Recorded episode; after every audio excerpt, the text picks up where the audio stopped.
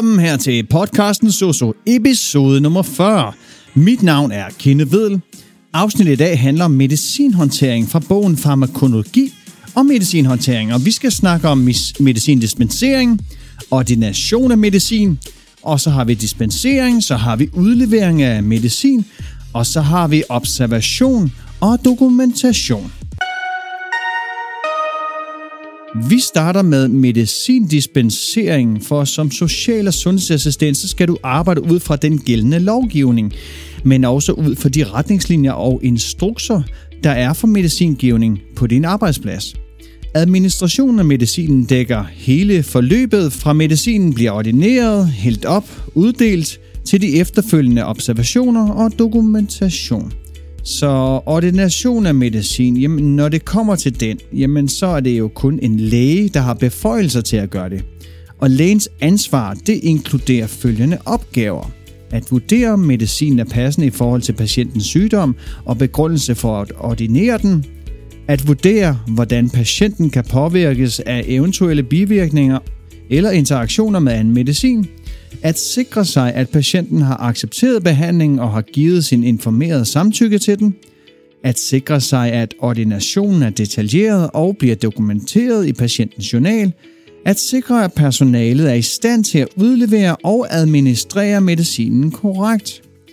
I henhold til lovgivningen, så er der fokus på plejepersonalets personlige ansvar, og som social- og sundhedsassistent, så skal du overholde følgende retningslinjer – du skal nøje følge lægens instrukser og ordination. Ændringer i ordinationen må kun foretages efter aftale med lægen. Hvis der er uoverensstemmelser mellem lægens ordination og afdelingens egne retningslinjer, jamen så skal du informere lægen og afdelingslederen. Hvis der er usikkerhed omkring, hvordan ordinationen skal fortolkes, skal du straks gøre opmærksom på det for at undgå misforståelser hvis du ikke føler dig i stand til at udføre den ordinerede medicingivning og efterfølgende observationer, jamen så skal du sige fra, og øh, en anden skal tage over. Hvis der er mistanke om, at ordinationen ikke er korrekt i forhold til dosering eller patientens tilstand, jamen så skal du gøre opmærksom på det og sige fra.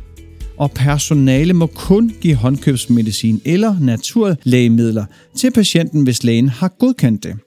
Hvis ordinationen gives mundtligt, f.eks. via telefon, jamen så skal du og lægen sikrer jer, at patientens navn og personnummer er korrekte, og at ordinationen er forstået. Du skal nedskrive ordinationen og læse den op for lægen for at undgå misforståelser. Og personale skal også notere lægens navn, så eventuelle tvivlsspørgsmål kan afklares.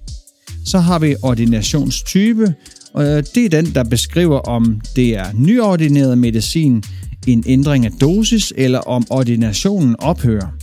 Lægen bruger en række forkortelser. Der er RP, recip, som betyder tag, det vil sige, at præparatet er ordineret. Så er der REP, repeat, som betyder gentag, det vil sige, at præparatet tidligere har været anvendt og skal tages igen.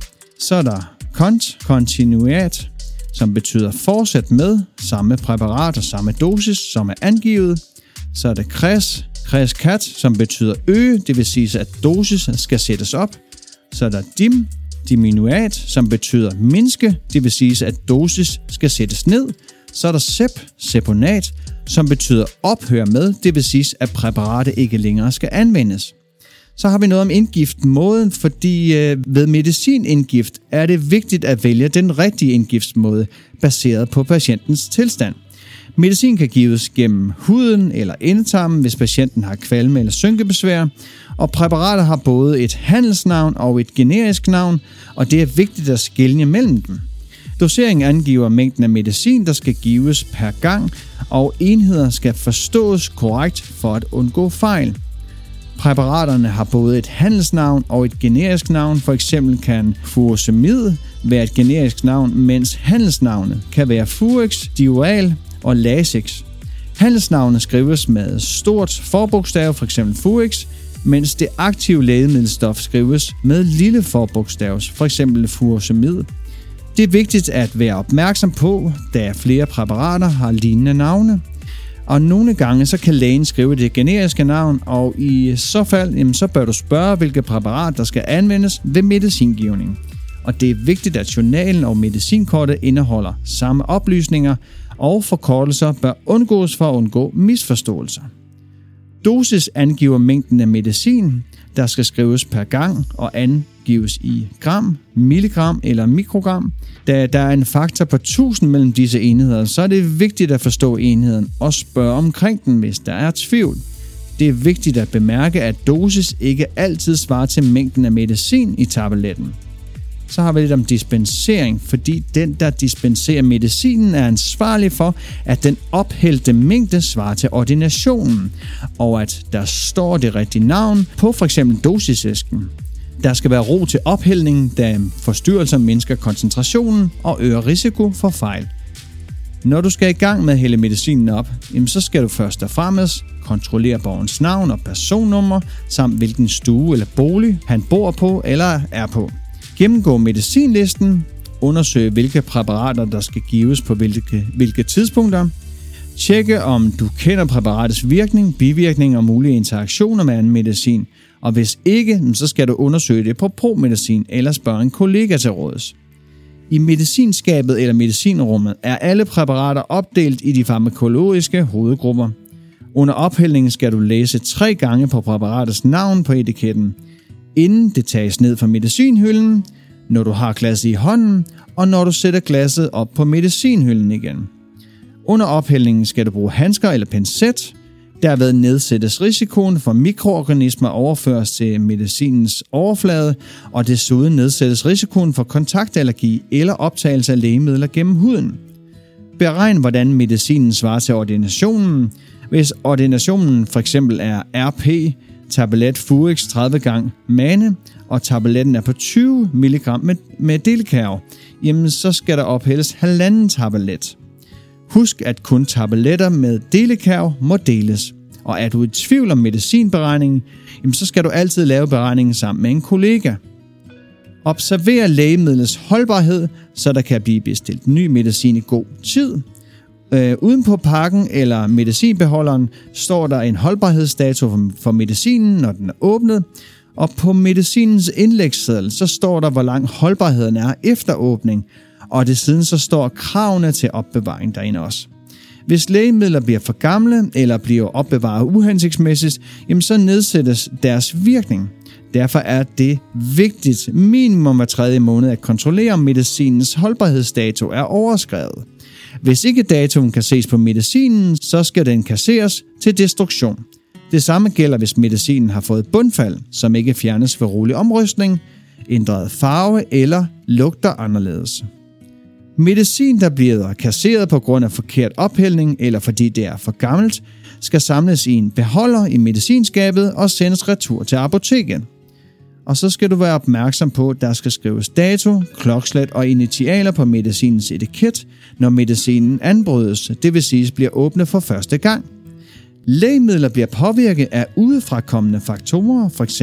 lys, som påvirker nogle lægemidler så meget, at de bliver delvist nedbrudt, og det gælder f.eks. insulin, som altid skal opbevares i et mørkt sted. Fordampning af lægemidler, som f.eks. kan ske, hvis en tablet nitroglycerin ligger fremme på sengebordet. Derved bliver den virkningsløs og skal kasseres. Temperaturen, som hverken må være for lav eller for høj, og derfor skal køleskabstemperatur kontrolleres og dokumenteres dagligt. Insulinpræparater skal opbevares ved køleskabstemperatur, og suppositorier smelter og indeholder skiller ved for høje temperaturer. Høj luftfugtighed gør, at nogle lægemidler reagerer med vandet i luften og derved bliver omdannet til andre stoffer. Så har vi noget om udlevering af medicin. Når borgeren får udleveret sin medicin, så skal du sikre, at det er den rigtige borger, og at han ved, hvorfor han får medicinen. Kontrollere, at medicinen svarer til det, der står på medicinkortet.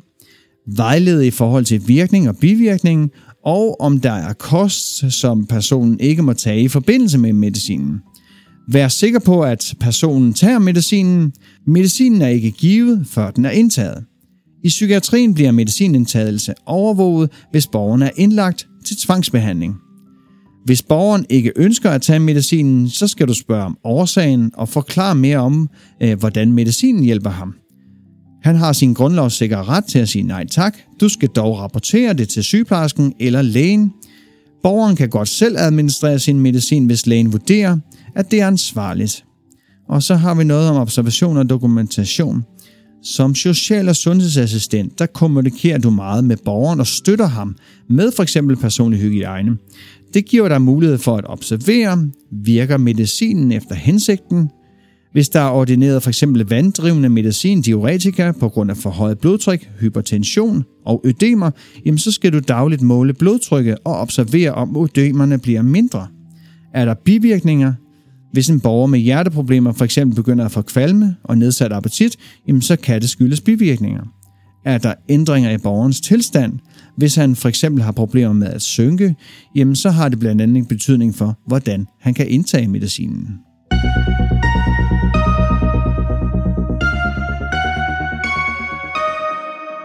Det var alt om medicinhåndtering. Du kan finde mig på det sociale medie LinkedIn, og har du nogle spørgsmål eller forslag til emner, er du velkommen til at sende mig en mail på sososnabelag.positivlivsstil.dk Og så ses vi bare derude, hvor vi ønsker at gøre en forskel.